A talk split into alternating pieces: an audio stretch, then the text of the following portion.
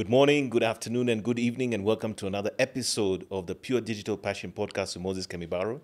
Today, I'm delighted to have two entrepreneurs who recently were winners in the Kenya edition of the Visa Everywhere initiative. And I'd like them to, first of all, introduce themselves as they come onto the show, starting with you, Nelson. My name is Nelson Aseka, and I'm a CEO and co founder at AIfluence. Thanks, Moses. My name is Radhika Bhachu, and I'm the CEO co founder at Ndovu. Thank you so much for joining us. So, I think for me, first of all, it's great to be amongst champions. You know, people who won uh, such trying. an amazing event. Oh, absolutely, and also grateful to Visa for making this uh, particular podcast possible. But Nelson, I think I've known you for a number of years since you started AIfluence. I Yes. think uh, Radhika, I've just met you today for the first time. Pleasure. And I'm very keen to just sort of understand, maybe for our audience, you can tell us a little bit about your businesses, what you do. Uh, maybe starting with you, Radhika, give us some backstory around maybe yourself and your business. Yeah, no, sure thing. So, um, like everyone else, I'm born and raised in Kenya, but had the opportunity to study abroad. And um, whilst I was there, I decided to get a job in finance, nothing surprising, um, and worked with pension funds, corporations to take the money they have today, make smart decisions by investing it so they can then pay their liabilities in the future. And like every Kenyan, I wanted to come back because let's be honest, Kenya is the lifestyle in Kenya is golden.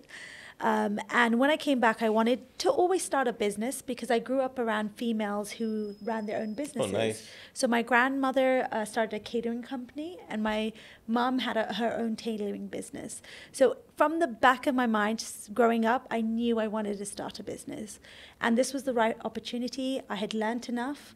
Um, but I didn't know what where to get started. So I was sitting with a bunch of friends when I moved back, and I asked them, guys, what do you do with your savings? A lot of them said it actually sits in a bank account. And for me, that was the worst idea because if money's sitting in a bank account, African countries have high rates of inflation. Yes. That means you're not making your money work for you. And then I said, okay, well, I have no knowledge on how to build a business. Um, so what's the quickest way to? So I'm a little bit lazy. What's the quickest way to build a business? And then I joined an accelerator program, which took you from how to how do you think about a business, a problem, and then how do you solve for it? And that's when Ndovu came around. Um, and in summary, Ndovu is a savings and investment platform that provides everyday Kenyans, East Africans access to global markets that helps them take their hard earned money and invest it in smart ways so they can grow it for their financial futures. Fantastic. I have to ask about the name because obviously we have an international audience, but maybe you can say a bit more about what Ndovu means in Kiswahili and why you chose that particular name. Yeah, no, so Ndovu in Swahili means the elephant. And because myself and my co founders are very much from financial backgrounds, we wanted to make sure we were the family helping out the jungle to gr- create wealth. And so whatever we do is based with the customer in the, in the center of the business. If it doesn't benefit our customers, we won't do it. We can make money. We could have chosen different business strategies. But for us, it was all about wealth creation. Um, and if you think about it, in Africa, the largest, largest, key, most important animal in the jungle or safari is the elephant. So we wanted the herd mentality to help bring people along um, their lives. So helping the collective to be more financially successful. Yeah, you put it better than me. Fantastic. Yeah. Great. Nelson, let's come back to you. Tell us the story, the origins. How did this business of yours come about at AIfluence? Yeah, so that's always a vibe. This story just gets people either cracking or you know confused. so, uh, Moses, I don't know how far back you are in uh, 2011 in terms of bar visits and things like that. Were you? Ah, at you're ringing a bell. You're ringing a bell. I remember. Yeah. Uh, but maybe say it in your own words. yeah, so in uh, 2011, I was charged with the responsibility of bringing a brand new whiskey into the African market. Uh-huh. So that was Jameson. And uh, the two competitors at the time had over 25 years of market dominance and, you know, top of mind for everyone. If you say whiskey, someone says. That name, yeah. Yeah, so The one that our dads drank. Yeah. exactly. Yeah. So um, and and yeah, so I, I decided that you know uh, coming into this market that now the excitement has worn down about the new role and stuff. I'm now like I have two giants I have to go against. How do I do that with an unknown whiskey? Mm. So I decided the first thing to do was to sit and understand who this target consumer is. Which meant I set out eight weeks and decided every single day of those eight weeks I'll be bar hopping, just going to stock consumers. At, Were you imbibing or just bars. watching, I observing? was uh, drinking, as the, enjoying the whiskey as I was observing it. Why not? Yeah, exactly. So full immersion. uh, exactly. So, uh, and my friends those days were like, "Man, you're getting paid to drink, and us guys have to work to the end of the month to get money to go and drink. You know, it's not a fair world." But anyway, so in sitting and observing, I was just sit in a corner and on a Monday uh, and see what people, what time people will walk in, as opposed to a Wednesday, as opposed to a Sunday. Which part of the bar do they gravitate towards? Uh, what conversations go on on, on tables because I was eavesdropping as well. And then how do they evolve during the night? You know, who do they interact with? At what time do the people do that? Uh, was it called walk of honor or something? Just going around and seeing who else is in the So you're really being an anthropologist. You're really trying to understand the Completely. Just- behavior, everything. all that. Yeah. Completely, yeah. So things like, you know, who is most likely to cause a bar fight and Wow. why, you know. uh, what are their spending habits on different days of the week, different times of Wow. the month? What products would be bought during, you know, end month times, you know, when people are boisterous and stuff. seasonal you know. elements, yeah, yeah. exactly. So I collected so much data, and you know, and some of it absolutely useless, some really, really useful. And over the eight weeks, the one thing that stood out to me the most was consumers trusted bartenders over everyone else. Hmm. Trusted them over their friends or you know brand promoters when it came to drink suggestions, right? So meanwhile, as my competitors were using celebri- celebrities and socialites to drive adoption for their brands, I decided I'm going to use bartenders as my influencers. Wow. So I started. Which is radical in itself, right? Exactly, yeah. so I started the first bartenders club, uh, and every what I would do is that every Monday, every first Monday of the month, I would hire out a club, fill it up with that whiskey, uh, and call these bartenders in for a party. So there's a DJ, there's free food and stuff. Wow. But just before the party starts, I take 20 minutes to brand immersion, get them to understand what this whiskey is about, where it's from, how it's made. But most importantly, I would do a comparative tasting between this whiskey and you know the two competitors, and bring out you know those subtle differences that would make this whiskey appear better. Because I'd mm. studied like for three months in Ireland about whiskies, how they're made and stuff. So I knew how to bring out those subtle elements, right? So after that, they would party and the only thing I would serve them would be Jameson, uh, either on the rocks or as a mixed drink or as a cocktail. And uh, so I'd make show them how to make this perfect sub. So at the end of the night, they're happy. They go back to the stations and you know speaking about it. Good This went- vibes. Yeah, this went on and on for three months, and by the not, it went on, for a while. But in three months, I had a database of five thousand bartenders, and I grew that brand from zero to the highest selling whiskey in seven months. What? using Incredible. Because someone would come to the bar and say, "Hey, what whiskey would you uh, recommend me to take?" The guy would be like, "Ah, easy, take Jameson because A, B, and C." Or someone c- comes and says, "Give me a double." Jo- uh, The other one. the other one. They'll be like, which year are you living in? You know, Jameson is a new block. Uh, I'm a kid on the block. You need to try it. It's better than that because ABC, because of those subtle, you know, things I was telling them about. And then there, uh, someone would come and say, I would like a cocktail. Uh, I'll make you a very good Jameson cocktail. So someone would, I mean, and that's how it grew. So all of a sudden you walk into a bar, there are bottles of Jameson everywhere, you know. So that grew that movement. So I was promoted into Africa because the company had never even seen that kind of spike in growth. Uh, and they wanted me to replicate those results I had done in Kenya to sub-Saharan Africa. And I used that Jameson strategy everywhere I went, and it worked all the time. So in sitting down and thinking, I was like, if I can put this Jameson strategy onto a tech platform, I could use it to grow any brand anywhere across the world. And that's how AIfluence came about. So, in essence, we found a way using AI to drive word of mouth at scale to accelerate customer acquisition, growth, and behavior change for global brands and organizations. Now, it's very interesting because you've been around a few years and, you Yeah. know, AI is actually in your name. Yes. And we all know with the advent of ChatGPT and, you know, kind of like the generative AI space, Yes. it sort of brought, I think, the concept of AI into public consciousness. But it feels to me that you are already ahead of the curve in understanding the potential or the, shall we say, the catalyst effect Yeah. that AI can bring into so many different processes. Maybe you can tell us a little bit more about that because again, it is in your name. So I'd like to hear more. Like again, you're clearly years ahead of the, what is now currently the hot thing. Yeah. Yeah, yeah. So, and and they're very right. So the the purpose of using AI, especially in influence, was to help us scale. It's taking that strategy that I had in my mind Yes. and put it in, it onto a tech platform, and to really actualize it, we needed to use AI to be like me when I was sitting in bus. Because, Yeah. for instance, if uh, Visa comes to us and says we want to uh, drive some acqui- customer acquisition program, say in Johannesburg, the first thing I'll ask them is that who is your target customer? So they'll tell me 25 to 35 middle class, social butterflies. The typical stuff. stuff in a brief. Yeah. Yeah. So I'll fit that, feed that into my platform, and the platform will geo-target and identify these guys because we can work anywhere in the world, and identify this exact target consumer profile, and then we run psychographic, behavioral, sentiment analysis on this target audience to gain deep insights into them. Just the way of sitting down in a bar and doing that kind of thing manually. So we've used AI to do that much quicker, not the eight weeks I took. It'll take seconds to really analyze this target audience and then work backwards to identify who lies in their trust networks.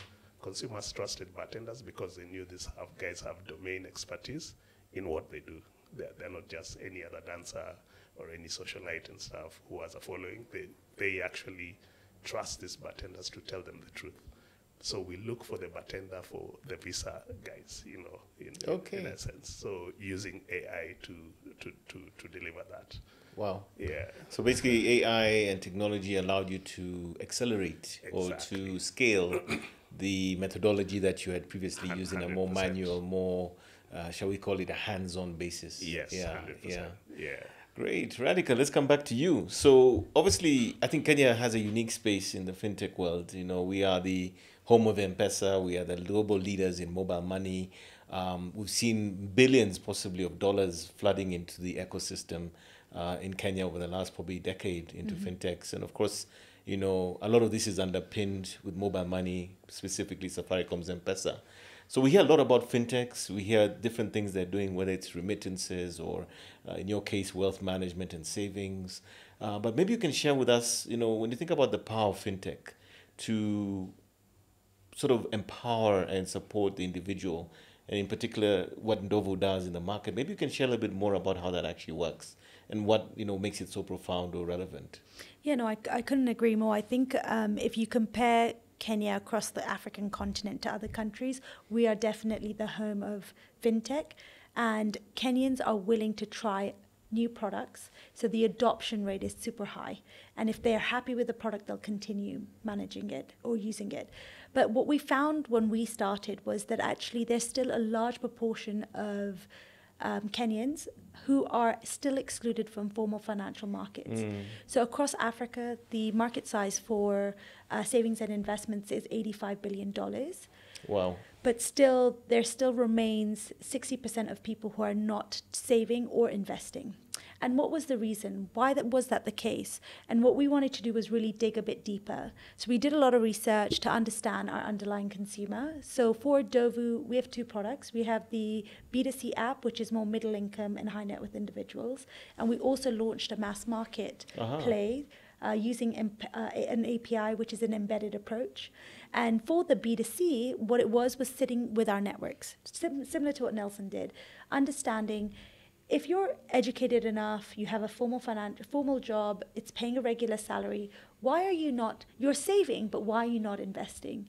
And what we learned with the market was that the some Kenyans are getting busier by the minute, but the solutions that were available at that time when we launched were not meeting the needs of the everyday Kenyan mm. consumer. And what do I mean by that? So, firstly, Kenyans don't know where to get started. So, we all are very educated, but when it comes to investing, it's an emotional driven decision. Mm. You know, you've taken your hard earned money and you're giving it to someone, but you're not getting a reward. So, for example, you'll go to a bar, you'll buy a beer, and you're okay to spend that money because you're getting a beer in return. Mm. But when it comes to investing, it is emotional. And as a result of that, we're not taught financial education at school. So no, none of us know how to get started. They teach us integration, um, HO, you know, photosynthesis, but the real skills were not taught. And it's not just in Africa; it's also in um, globally. And so the first thing we asked really um, middle tier corporate uh, formal workers was what would you do? And they said, we don't know how to get started.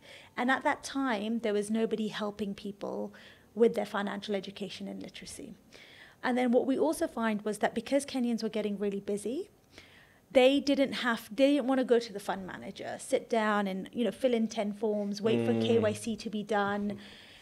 All of that is a friction point. Yeah, like, lots ah. of friction. yeah, Yeah. even like think of us in a day to day. If you tell me I have to go somewhere and fill in a form, we don't want to do it. And it's something we know we should be doing, but like, oh, I'll do it next week. Well, partly because of the delayed gratification, right? Yeah, There's that's the effort yeah. versus the return, isn't it? versus the return. And of course, you know it's good for you, but so um, that was another thing. And then lastly was if you wanted to partake in global markets, you needed a lot of money. And when I say a lot of money, that's minimum ten thousand dollars. Mm. A private banker, uh, re- you have to be a really well-to-do family to get that. Um, and so what we did and what we found how to empower people to get started was on our B2C app, what we decided to do was first, when you come onto the platform, we would ask Moses a series of questions, and based on your answers, we'll say, Moses, based on your lifestyle, you're actually a conservative investor, which Mm. means you're only looking to grow your money and outpace inflation. You're only looking to grow your money anywhere from 7 to 10%. Yeah. And you don't want to take too much risk. Um, and then that, so in our c- component, we use AI and algorithms to get you to understand to understand the underlying consumer. And what that does is also reduces the emotional risk. So we know that if this person is less risk seeking, we will not recommend them risky assets. We'll show them low risk assets such as a money market fund or a bond because you know the returns are guaranteed. Um, and then the second thing was they didn't want to go into sh- a shop, so we created an app, and it, you can invest within three minutes. We've made the KYC process super simple. Uh, we have educational content as soon as you sign up um, on the actual app. So if you don't know how to get started, you watch a few videos, and it gives you a bit of guidance. And then lastly, we broke down the barrier of the ten thousand dollars. So on the platform, you can invest in local. So money market funds, government bonds, um, and then we also gave you access to the S&P 500, which basically is companies such as Apple, Microsoft, Amazon, Tesla, Samsung. So you can do both local and international investments from the platform. Exactly. Okay. And the great thing is you can start with as little as 5,000 shillings Fantastic. So really lowering the barriers to, to entry. to entry. Um, and of course, what we found in this market is, again, I mentioned Kenyans are willing to try a product, but you have to meet the customer experience level mm. for them to continue using it. And I can now say that we launched in February 2022. I would, I'm proud to say that now we've got there. You know, people historically would take about 14 touch points of hearing us from Nelson, Moses, online media, a webinar. And now I can say that's come down to four touch points. Mm. And that's really valuable because it just means our trust is growing and it takes time, but we we finally got there. So even the fact of acquiring a Kenyan user has gone, the cost of acquiring a Kenyan user has also gone down. So much better, much smoother customer journey. And of mm. course, I'm sure you're iterating all the time. all the time. And the one thing I tell my team, and finally, you know, got to a stage where we are able to build, have re- hire really smart people in the right departments is don't focus on changing or innovating big things. Mm. Just improve the process you, processes internally by 5% annually. And I promise you the customer experience will get better. Yeah. And that we've already started seeing the effect. Our, our marketing has got tighter, our customer service has got better. And as a result of that, we're spending less money to acquire more customers. Fantastic. There's something you said that's really close to my heart because you know, I've worked in the digital marketing space and digital products for many years. But you know, I've always said to people, you know, when you think about the use case of, let's say, the taxis, the digital taxis, mm. you know, they all do the same thing. Yeah. But my view has always been that, you know, the UX, it's not what it is, it's how it works. How it works, Um, or rather, how it looks, it's how it works. And I think those small nuances, like I think mm. Uber was the first one to put, instead of a little dot moving on a road, it was actually looked like a car that would turn. Exactly. And those little delightful user experience things are things where I think Kenyans are very sophisticated. Mm. You know, we expect the Uber of Kenya to be as good as the Uber in New York, and, 100%. vice- and across all different types of applications and Yeah. mobile apps. So I think you know the thing that you said about Kenya being more sophisticated, more uh, nuanced around those subtleties. I think is very profound, Mm-hmm. you know. Nelson, I'd like to come back to you, and I'd like to again, of course, talk about what has happened recently. Yeah. In fact, maybe I need to send you my CV because of all the money you have in the bank. You should. Um, you know, the Visa, you know, Everywhere Initiative. Yeah, Yeah. you're one of the winners. Um, and I want you to tell me how you got into that. How did that happen? Mm. And of course, you know, the journey since. You know, maybe you can give us some background on that particular initiative. Yeah, so I think getting into this visa uh, every initiative for me it was like you know let me let me try this. I, I knew I don't qualify. I'm not a fintech. We're an ad tech, but you know I need a foot in the door into visa because I have a plan for them, right? Maybe start off by telling us what is this Visa Everywhere Initiative from from the beginning, from your point of view. Yeah, so uh, the Visa uh, Everywhere initiative brings together fintechs to uh, across you know the globe now to uh, get the most impactful to the community, the, to get the most um, innovative solutions that could partner eventually with Visa to make you know the world a better place.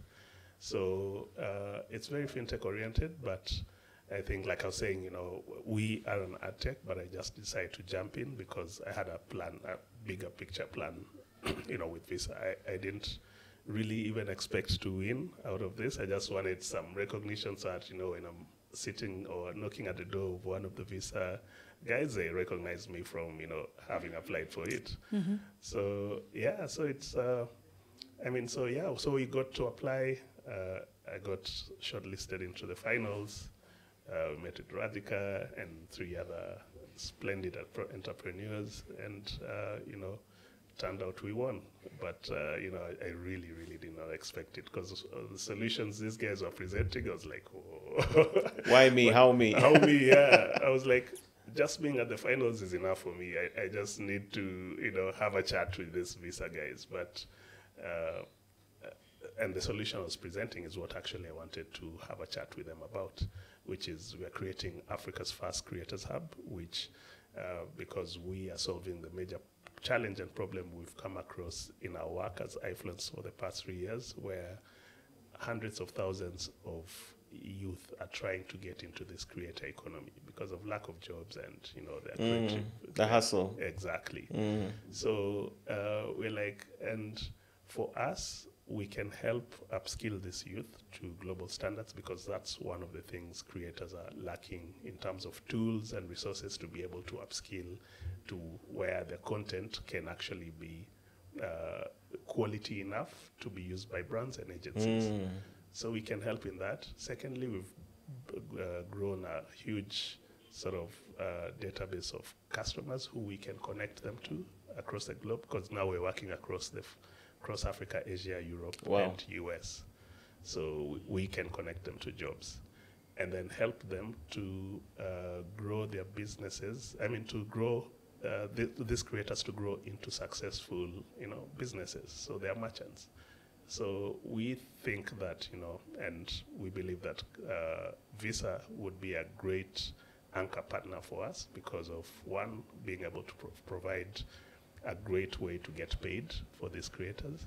And secondly, just helping in financial literacy because these guys, you mm. know, they're budding entrepreneurs. They have no idea about how to manage their, you know, finances and stuff.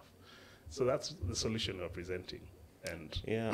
which we ended up, uh, you know, getting the prize. I think it's so good that you've unpacked the how or the Yeah. why, Yeah. and the way that it then plays into the Visa, you know, financial ecosystem. Yeah. Because I don't know how many people realize this, but whenever we see, you know, Visa at the at the merchant till or um, you know, the business, the credit cards or the debit cards we have, Yeah. we always perceive them more as a an enabler of those payments. But what I think people underestimate is that Visa is really a complete ecosystem that allows so many different types of payments, Yeah. including, of course, even what they've got with Safaricom, which is this global pay virtual cards. Yes. Um, and of course, in Nairobi, I think, is one of the few centers in the world Yeah. that has the innovation center that helps businesses like yours to actually innovate and do things that are interesting in the fintech space. Yeah. So it's profound. I think that there's that connection that you saw Yeah. between what you're doing in terms of helping content creators Yes. and also how this ecosystem can then empower them.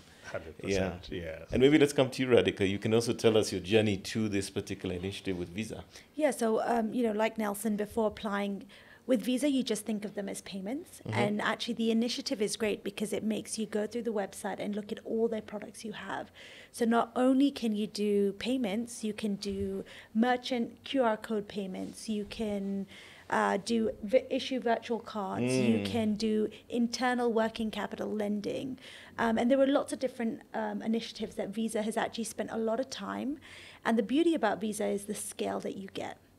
And the one thing that we found is that we are here to build investment opportunities for the whole of Africa. And in, to, and in today's world, if a Ugandan wanted to invest in the Kenya government, uh, Kenya government infrastructure bond, they can't Mm. because firstly the the, the visa payment pro, or the process payment process sorry is not easy and you have to open an account KYC. kyc um, and then taxation Mm. and the one thing that Ndovu's focused on is allowing people to invest across the Pan African continent because why should we only build global companies? We should build our local local ecosystem because we have a lot to offer. And for us, the key main reason we applied to Visa was to be able to allow cross border payments Yeah. seamlessly yeah. um, because today it is a pain. If I wanted to send money to, uh, I know there's M-Pesa, but it's not as slick because as you'd smooth have as it should be. yeah, so it's not as smooth as it should be. If I wanted, I can send money, but I can't invest it and I can't pay for something. So for us, we wanted to make sure that payments is seamless, and that is one of our pain points. Um, and of course, payment providers can be super expensive, but with Visa, you're paying for quality, you're paying for trust, you're paying for fraud protection because they're such a big brand and they're taking time to focus on it. But the second really interesting um, initiative for us was if you look at the modern day African, most of us go to study abroad, right? Our parents work really hard for us to save so that we can go to do a course in Ireland, uh, like Nelson mentioned. Mm. You know, Moses, I'm sure you've had, I saw that you've done a Harvard course online. Mm-hmm, You know, you're thinking more internationally, and we're just Kenyans. We love uh, consuming products from abroad, uh, we like trying new things. And half of the population struggle again because they don't have a card they can use online. And data shows that actually in the next 15 years, uh, payments will be all digital. And so what we wanted to do was that once we have our invest, in, investors investing on the platform, they could then issue and launch a virtual card, which allows them to be part of the online digital economy, which leads them to more opportunities, whether that's upskilling themselves, whether it is buying materials for their business, um, whether it is, and doing that with ease. So we're trying to make their lives better. And of course, Visa's virtual card uh, platform is one of the better ones out there. We did our research, um, and we just wanted to be able to, you know, future plan our the vision of our company. And I think it's uh, it's why we applied. Fantastic. And we were really lucky to have been a selected for the finals, and then we also won the social impact award, which was uh, also very great because uh, we do believe like we're changing lives. So it was, it was powerful. Yeah. So what I'm hearing is that in addition to the wealth management and savings, you're really about financial inclusion Mm-hmm. and also that equity, uh, making sure that everyone can participate. You know, I think it's a very powerful, motivating vision or purpose uh, Yeah. that your business has. Yeah, and, and a lot of people ask me, what does success look like for you? And I always say this: if I'm walking down the street and someone taps me and said, "Hi, you you you you founded Ndovu, because of you, I was able to send my child to university." Mm. For, that is what success is for me. Um, because I think you can make money in life, but what you really get is by giving and growing individuals.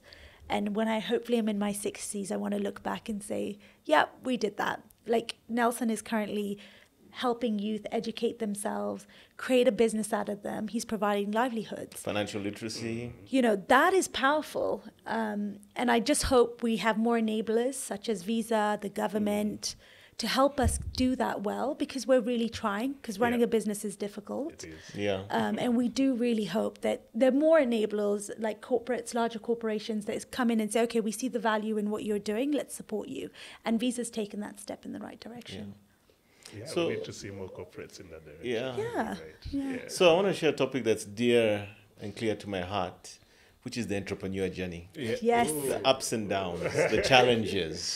The peaks and what do you call it? The feasts and the famines. And the famines. And of course, you guys right now are kind of eating a bit of a feast. I know that the money Visa gave you, of course, goes back into the business. Uh, yeah. So hopefully there won't be any issues there, uh, especially for you, Nelson, because you won the other edition as well.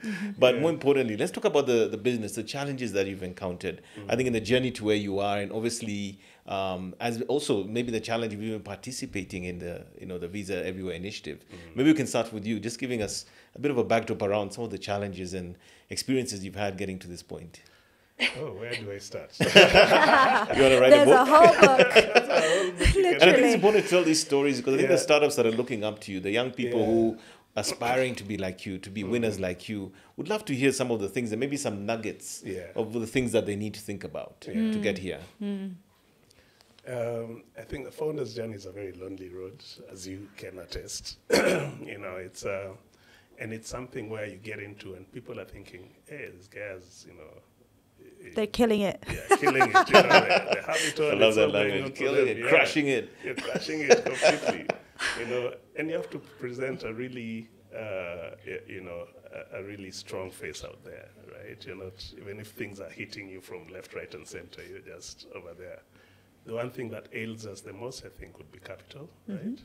In terms of being able to raise capital and you know how VCs look at Africa. You know, it's really underserved still at that direction. Uh, we get um, uh, we get hit by valuations and things like that. So it's very expensive money at, at that point.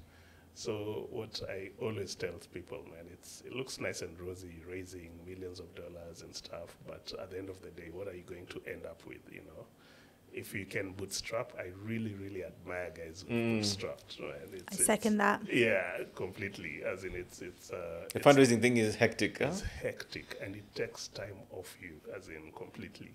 You know, every fundraising round will take you, will eat at least six, seven months of your day to day, you know. Wow. Yeah, so um, it's not an easy journey, but it's fulfilling. And uh, I mean, for you to get into this space, I think you need to have what it takes as a founder in terms of having grit, you know, never letting down, uh, always have a burning passion and, you know, the drive to be able to achieve what you want. Because without that, all these obstacles will kill you, right? Crush you. Crush you Not for the faint-hearted. It's not huh? for the faint-hearted. So I, I, I've always been excited about what I'm doing and uh, the journey, but I've hit rock bottoms, I've hit tops. You know, the, there's a point I remember one of my investors loaned me $160 to be able to pay for one month of my email subscription, you know, Wow. because I couldn't do it. And at that time, I was also borrowing Wi-Fi from my neighbor next door, you know. and then the other time when you're on, the top, you're killing it and stuff. So there's that from The top feasts and the bottom. famines, yeah? Exactly, that's it. But yeah, uh, uh, but all in all, it's um, very, very, it's, it's a great journey. Uh, one thing I really learned from early on is just put structures from day one. You know, It helps. It always helps. You know, just ensure it looked like a lot of work at the beginning, but just putting up a structure, creating that company culture from the ground up really helps when you get to this level because you can see everything is working in you know the cog is moving in the right direction.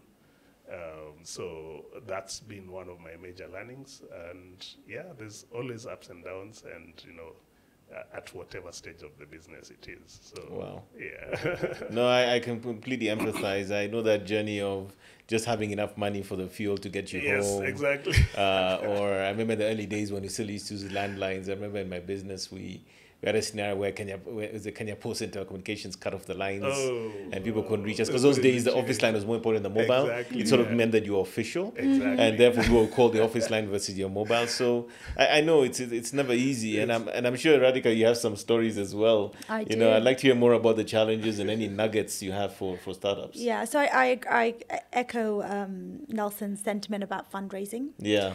Um, and the reality is, it detracts you from doing your day to day job, that you can focus on building your business to make it more profitable, but you have to do fundraising because you need the money. Exactly. It's chicken and egg. You need each other. Uh, but what I would say, um, some of the key things I've learned is if you're going to start a business, do something with where you've got years of domain ex- expertise. 100%, Nelson d- did ad tech because he came from an advertising background. I worked at BlackRock and Deloitte, and I did something in finance. You are already the better person in the room 100%. because this information is embodied in you. Yeah. You know the challenges, you've done this before. Subconsciously, you know what's going to work and what's not going to work. Um, so, you know, at the time when I was looking to start a business, I explored skincare, fashion, and in the end, I said, no, I have to do something I already have an advantage in. And then what I find is that with the entrepreneurship journey, just surround yourself with people who can help you get to the next stage of your business. So a lot of us, it is a lonely journey. And if you just have investors and mentors that can help you get to the next level, it makes your life a lot easier because it is lonely and they've seen areas of, a, of that business. I can't be a product manager. I can't be a, a developer. I can't be a marketing mm. human. But they'll help you hire the right marketing person because they know what signs to spot for. Mm. And it's little things like that, tapping into your network to say, hey, please, Moses, can you help me uh, vet this guy for finance sales because that's, or tech sales because it's what you did. Mm-hmm. I won't know what to look for. And I think the biggest mistake I've made is in hiring. So hiring, but then not firing fast enough. Mm. And it actually costs you a lot of money. It destroys the culture within the company, which you've spent so long building. Yeah. And it, for me, that was the biggest learning for 2022. Yeah, okay. Yeah. And then one last thing I'll say with entrepreneurship, no one knows what they're doing. Mm. All you're doing is you're trying. so you're testing in a method uh, in a structured way assumptions and hypotheses that you believe in that you think could be right. And I and I'm sure Nelson can attest to this. Whatever you assumed was 90% wrong. And what you learn is what actually being in the market, speaking to your clients, Yes. speaking to you like i actually till today i've delegated a lot of the roles but i get on a call with my clients every week three clients Yeah. i want to know what keeps them up at night because if you're not speaking to them you're not building a business for them mm. and you just because you're so overwhelmed with all this work you don't want to do it because now you have teams mm. but you have to force yourself Yeah, I think it's it's just that same sort of entrepreneur thing that which I still see today. You know, when everyone leaves the office, when everyone is having the weekend, you're the one with the light still on, grinding away. Yeah. Because it's your baby. You know, it's like a human baby. You Yeah. you got to nurture it. You got to feed it. You got to clean up the mess it makes. Uh, otherwise, nobody's there. But I think one of the things I think I love about entrepreneurs is this uh, idea that we often go into it not knowing what we don't know. And as a result of that, then we have the courage or uh, possibly the uh, the innocence of doing things that other people who are more experienced would say, "Are you crazy?" Yeah. You know, and I think that's part of the magic of entrepreneurship. That it's a journey of discovery, but sometimes pleasantly you make the right calls, and on the other side, you know, you you win ten thousand and twenty thousand dollars. You know, um, but I want to talk a little bit more about coming back to you, Nelson. I think looking at your business, looking at the sort of the digital finance and the fintech ecosystem across Africa, across you know the planet, you know, where do you see your business and what you're doing at AIfluence plugging into that? Yeah, so I think, well, with AIfluence, and you know, we wh- what I always say is that we are a solution built out of Kenya, but serving a global problem. You know, like now we're working in 23 countries across the world, and um, what we are giving is also what I like to call di- digital literacy to you know the upcoming youths and providing some form of income and, and things like that. So what I see, and one of my biggest ambitions actually, maybe another three years down the line, is to form the first maybe African social media platform in a way that it's it's social commerce driven rather than you know the normal uh, Facebooks and uh, things where you know when you're joining this platform you're joining to make money because uh, I want to start exploring things like blockchain and stuff like that because I'm building two communities. I'm building a community of corporates and a community of creators. If we could create this into one big ecosystem, you know that when you're joining this platform, and it could be something like what I usually think is if you maybe you go to a restaurant, this restaurant is part of that ecosystem, and if you take a photo with your phone and anyone from your uh, followers likes it or comes to a restaurant because of you, you get points, and these points can be converted into shillings at the Very end of cool. the month. So everyone is making money in that ecosystem. So that's my um, bigger look at it as I continue to grow these communities to just form one ecosystem that can always just benefit from each other 24 7.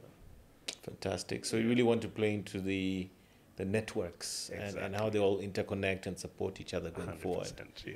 Yeah. What about you, Radhika? How do you see Ndovu fitting into the global, the local fintech digital finance ecosystem? Great question. Um, one thing about a startup, your vision changes often. Always.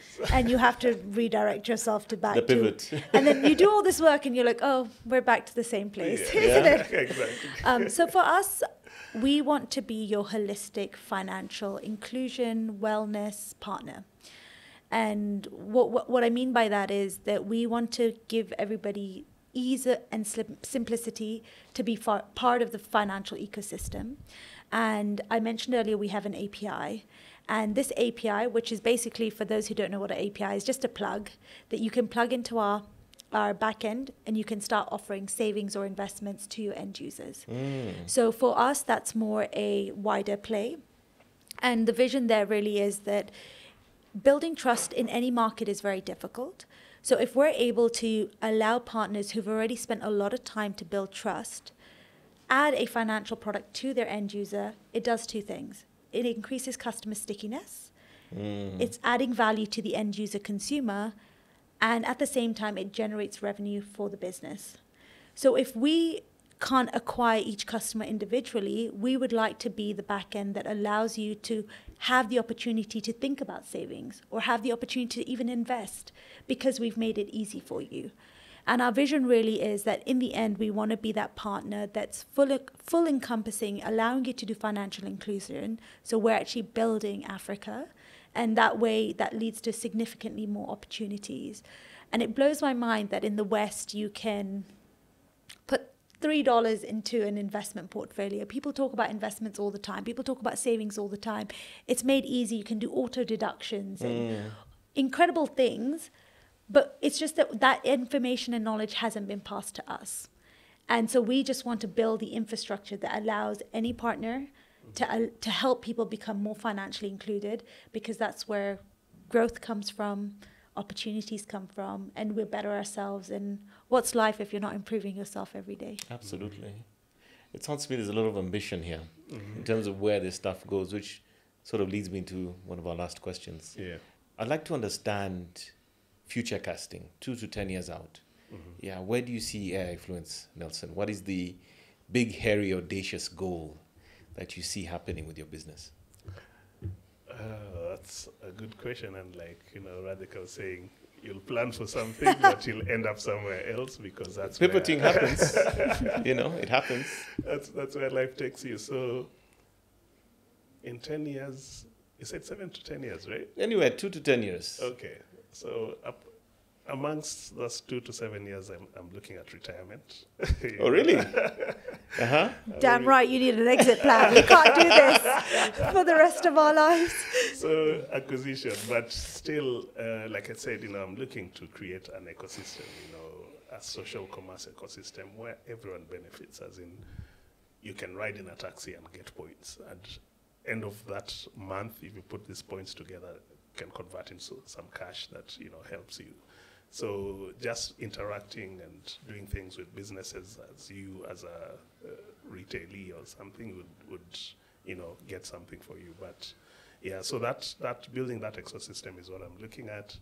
Um, I think one of the major pain points that we've been facing across, um, you know, uh, for the past 3.5 years of existence is, um, you know, the, the payments uh, platforms now, I- I mean, payment space now is still super fragmented. Mm, very messy. Very, very messy. That's another thing which I was um, discussing with Visa about because, like, for us, we've onboarded over 13 platforms, you know, to just do payments to influencers across Africa. Are you kidding? They're in different platforms, Yes, different markets. Exactly.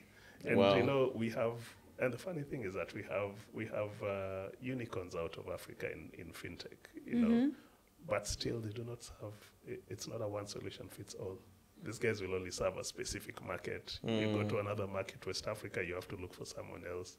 You go to South Africa, someone else. You know, drive across to India, another person. So it's it's it's a mess out there.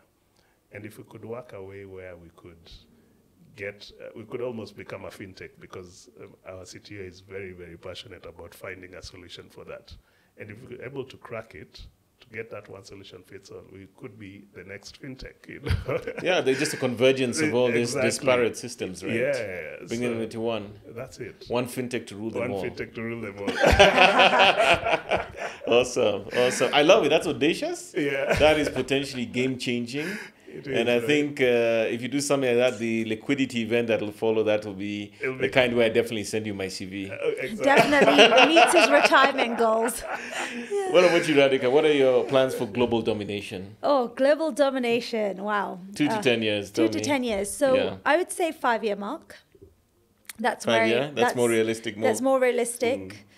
And I would like to help 2 million people Wow. Nice. become financially included. And that means moving from low bottom of the pyramid to the next stage. And we're doing a lot of work to try and measure that. Uh-huh. Um, and in simple terms, we've already started that journey. You know, with the current currency depreciation Kenya is seeing, Oh man, that's crazy. it's crazy. So you know. 150, 152 now Imagine that. to the dollar. Yeah. Yeah. and it's it's pinching every single uh, income class because the cost of living has gone up. And what the work that we're doing is to say, you know, we do believe the Kenya shilling will go up to 200 shillings by the end of the year. So if you're listening to this podcast and you're middle income or you have any Kenya shillings, if you don't need it for your day to day, the first step is let's convert it into dollars. Hmm. Because if the dollar's at 150 today and it goes to 200, you're already making, I think it's about 30% Yeah. Just by holding USD. But actually, we mm. know holding cash is not a smart idea, whether it's dollars or Kenya shillings. Let's put it to work. And by simply just educating people one step at a time, to just use that money that you've converted to dollars and now invested in an index, which we simplified, like the blue chip that holds 500 of the best companies on the New York Stock Exchange, mm. that's on average likely to do 8 to 10% this year Yeah. We've already added 40% of growth to an individual. Imagine what you can do with 40% more wealth. Mm. What you do with it in the end is now your decision, but us helping you and giving you that opportunity to move from one income class to another is where I see the audacious goal. So if I'm able to help 2 million people do that, you can just math multiply. You see the wealth creation that we've created. Mm. And we have a lot of work to do. We're getting there. Uh, but that would be my audacious goal. And then, of course, like Nelson said, I would retire from entrepreneurship, but I will definitely keep working for the rest of my life because I'm a workaholic. but not at the pace and the hours The and the, it requires. the Yeah. compromises we make. You know, if Nelson has a family, I have a family, and you're making compromises health wise, you know, personal life. Yeah. And yeah, we, you know, we hopefully it'll be worth it in the end um, because this is a very difficult time for startups. As you know, global macroeconomics Mm. are floating into Kenya. Mm-hmm. We're having difficult times from an economic perspective. Startups are going under, Yeah. and these are peop- Fundraising has become a It's challenge. becoming a and you know the, these founders are not it's not that they don't run good businesses or they're not yeah they're not good founders but if you can't raise more money Yeah. What can we do and i do think now is the time that corporations such as safaricom coca-cola deloitte pwc step in to say if money has dried up from international Yeah. investors Yeah, yeah. we know the importance of investing in our ecosystem because if they don't help us there will be no one they can help you know they need clients we will be their future clients Yeah, for so sure. I think, and especially the government, um, the regulators, they all need to step in and look at the bigger picture. Because if they don't, there will be very little businesses paying taxes because Yeah, businesses. yeah. And, you know, we've seen, th- and I think that's where Africa as a continent fails. We don't cultivate our own ecosystem. You know, I had the opportunity to live in London. Mm. I was speaking to the friend, a couple of fr- startup friends in France. Mm. They get so many grants, so many tax rebates because they're cultivating those companies who mm. can become large organizations who then lead to GDP growth. And also net employers of many people. Yeah. Yeah, It's about know- job creation Job- in startups. And in Kenya, one thing I'll say unemployment is at all time high. If you have a job, work hard, prove yourself valuable because it's slim pickings out there. You know, we had to unfortunately lay off a few people just to just be more smart in our strategy. We didn't want to. It's a reality. It's the reality. Um, so if you've got a job, again, be very grateful and do the best you can at it. Don't take it for granted. That is true. Um, and I think the youth need to hear that. To be honest, I think sometimes you you do take things for granted, but as well, big corporations and regulators and companies like Visa, who are already doing some work, need to now is the time to help entrepreneurs like ourselves, in order to help build Africa. Because without them, we won't be around. And yeah, yeah. Well, wise words. Wise words. Yeah. Sage advice. yeah. so I think as we wrap it up, I think I'd like to maybe get your parting shots, and then maybe through the lens of your, you know, your current affiliation with Visa, um, specifically as winners, but also presumably you'll be working closely with them going forward. I think I'd like to just hear any parting shot, anything you think that is important to share that our audience will also find useful and valuable. Yeah, so I guess um, I mean innovation. I think is a key to you know growth and better living and stuff. And you know, I see partnerships with for uh, innovative companies such as Visa, who've been there for the longest, but do not tire to keep innovating, keep you know. Uh, in touch with the communities like us, you know, like what Radhika was saying in terms of now they've stepped up. They're now um, working with SMEs together to build the communities and things. Is, is I think that's where we, we really need to emphasize and get the rest of the corporate world to come in and, and just building on from what Radhika mm. says. And yeah, so I think that's the only, only way to help in terms of growth and also benefit the communities at large. So I think Visa should keep that up. Fantastic. So again, it takes a village to raise a child. Yes. 100%. I think that's one of our famous proverbs in Africa. So we'd like to see that more from the corporates and the other ecosystem players. yes. Absolutely. What about you, Radhika? What do you think? So I think um, the only one advice I'd give to anyone listening today is financial wealth and management starts with you. So take the time, download Ndovu app. Don't use it. You don't have to, but use the financial education we're putting out there so you can make better financial decisions in today's life. You know, Visa's doing a lot of financial literacy drives. We're working with them to actually, you know, the grant money they're giving us, we're going to put it towards educating our end users. Mm. And the reason that's important is because when you start learning about money management, there's a famous saying my dad says making money is the easy part, keeping money is really difficult. Mm. And you know, if you look at traditional businesses, I, I'm in awe of them because I'm running a non traditional business, which is VC backed. and for us, growth is at any cost. But they've seen 21 cycles of what's happening today, and they're still resilient. Excuse me. So, what I would say today is somebody would be just go learn the financial content out there, treat yourself as a business, and make the small decisions that you need to do. So, in this climate where things have got more expensive, people will save less. That's the wrong thing to do. You should actually cut your spending and be smart with how you take the money that you're saving and invest it, whether it's through Ndovu, anywhere else. And again, I love the work that Visa's doing, so we will be partnering with them. A, to make savings and investments seamless, but also on the financial literacy drive. Mm. And some of my investors will say, Oh, I wouldn't want to be you. You're paying the school fees for other companies to come because mm. you're spending so much time educating people. Mm. But actually, when I educate people, they're the raving fan that I need. It builds customer loyalty. So I'll do that. But they do have a point. Somebody can come in and then just steal you by, mm, yeah, but mm. that's fine. I'm okay. I'm okay with that. You know, if you keep working hard, innovating, you'll be fine. So my one advice is go go home, spend some time, look at the financial content we've created, and just improve your day-to-day money management and it'll take you a long way and of course partnerships with visa will make things easier for us to actually get people more onto the platform I really, I really back your thinking. You know, sort of to put this money and the resources from Visa into the education piece because I have this theory again, even in the work that I do in digital marketing, that if a customer doesn't understand what it is that you're actually selling, Mm. it's highly unlikely they're going to buy it. Yeah. And I think what you're doing, Radhika, is brilliant because what you're doing is you're raising that financial literacy, you're raising those standards, and hopefully with a more knowledgeable, more informed uh, potential customer, there will be a bias to consider your product Yeah. because you have essentially shown them how to fish. You know, so I think that's brilliant. But Radhika, thank you so much for sharing and giving us your story in Ndovu, and also again congratulations on winning at uh, the Visa Everywhere initiative in Kenya. And to you, Nelson, also thank you so much for your insights and sharing your story, and also again, um, you know, winning both rounds uh, for the various prizes that you got with Visa. Thank you. And to our audience, again, thank you so much for joining us once again here today on the Pure Digital Passion Podcast with Moses Kemibaro, and we'll catch you in the next one.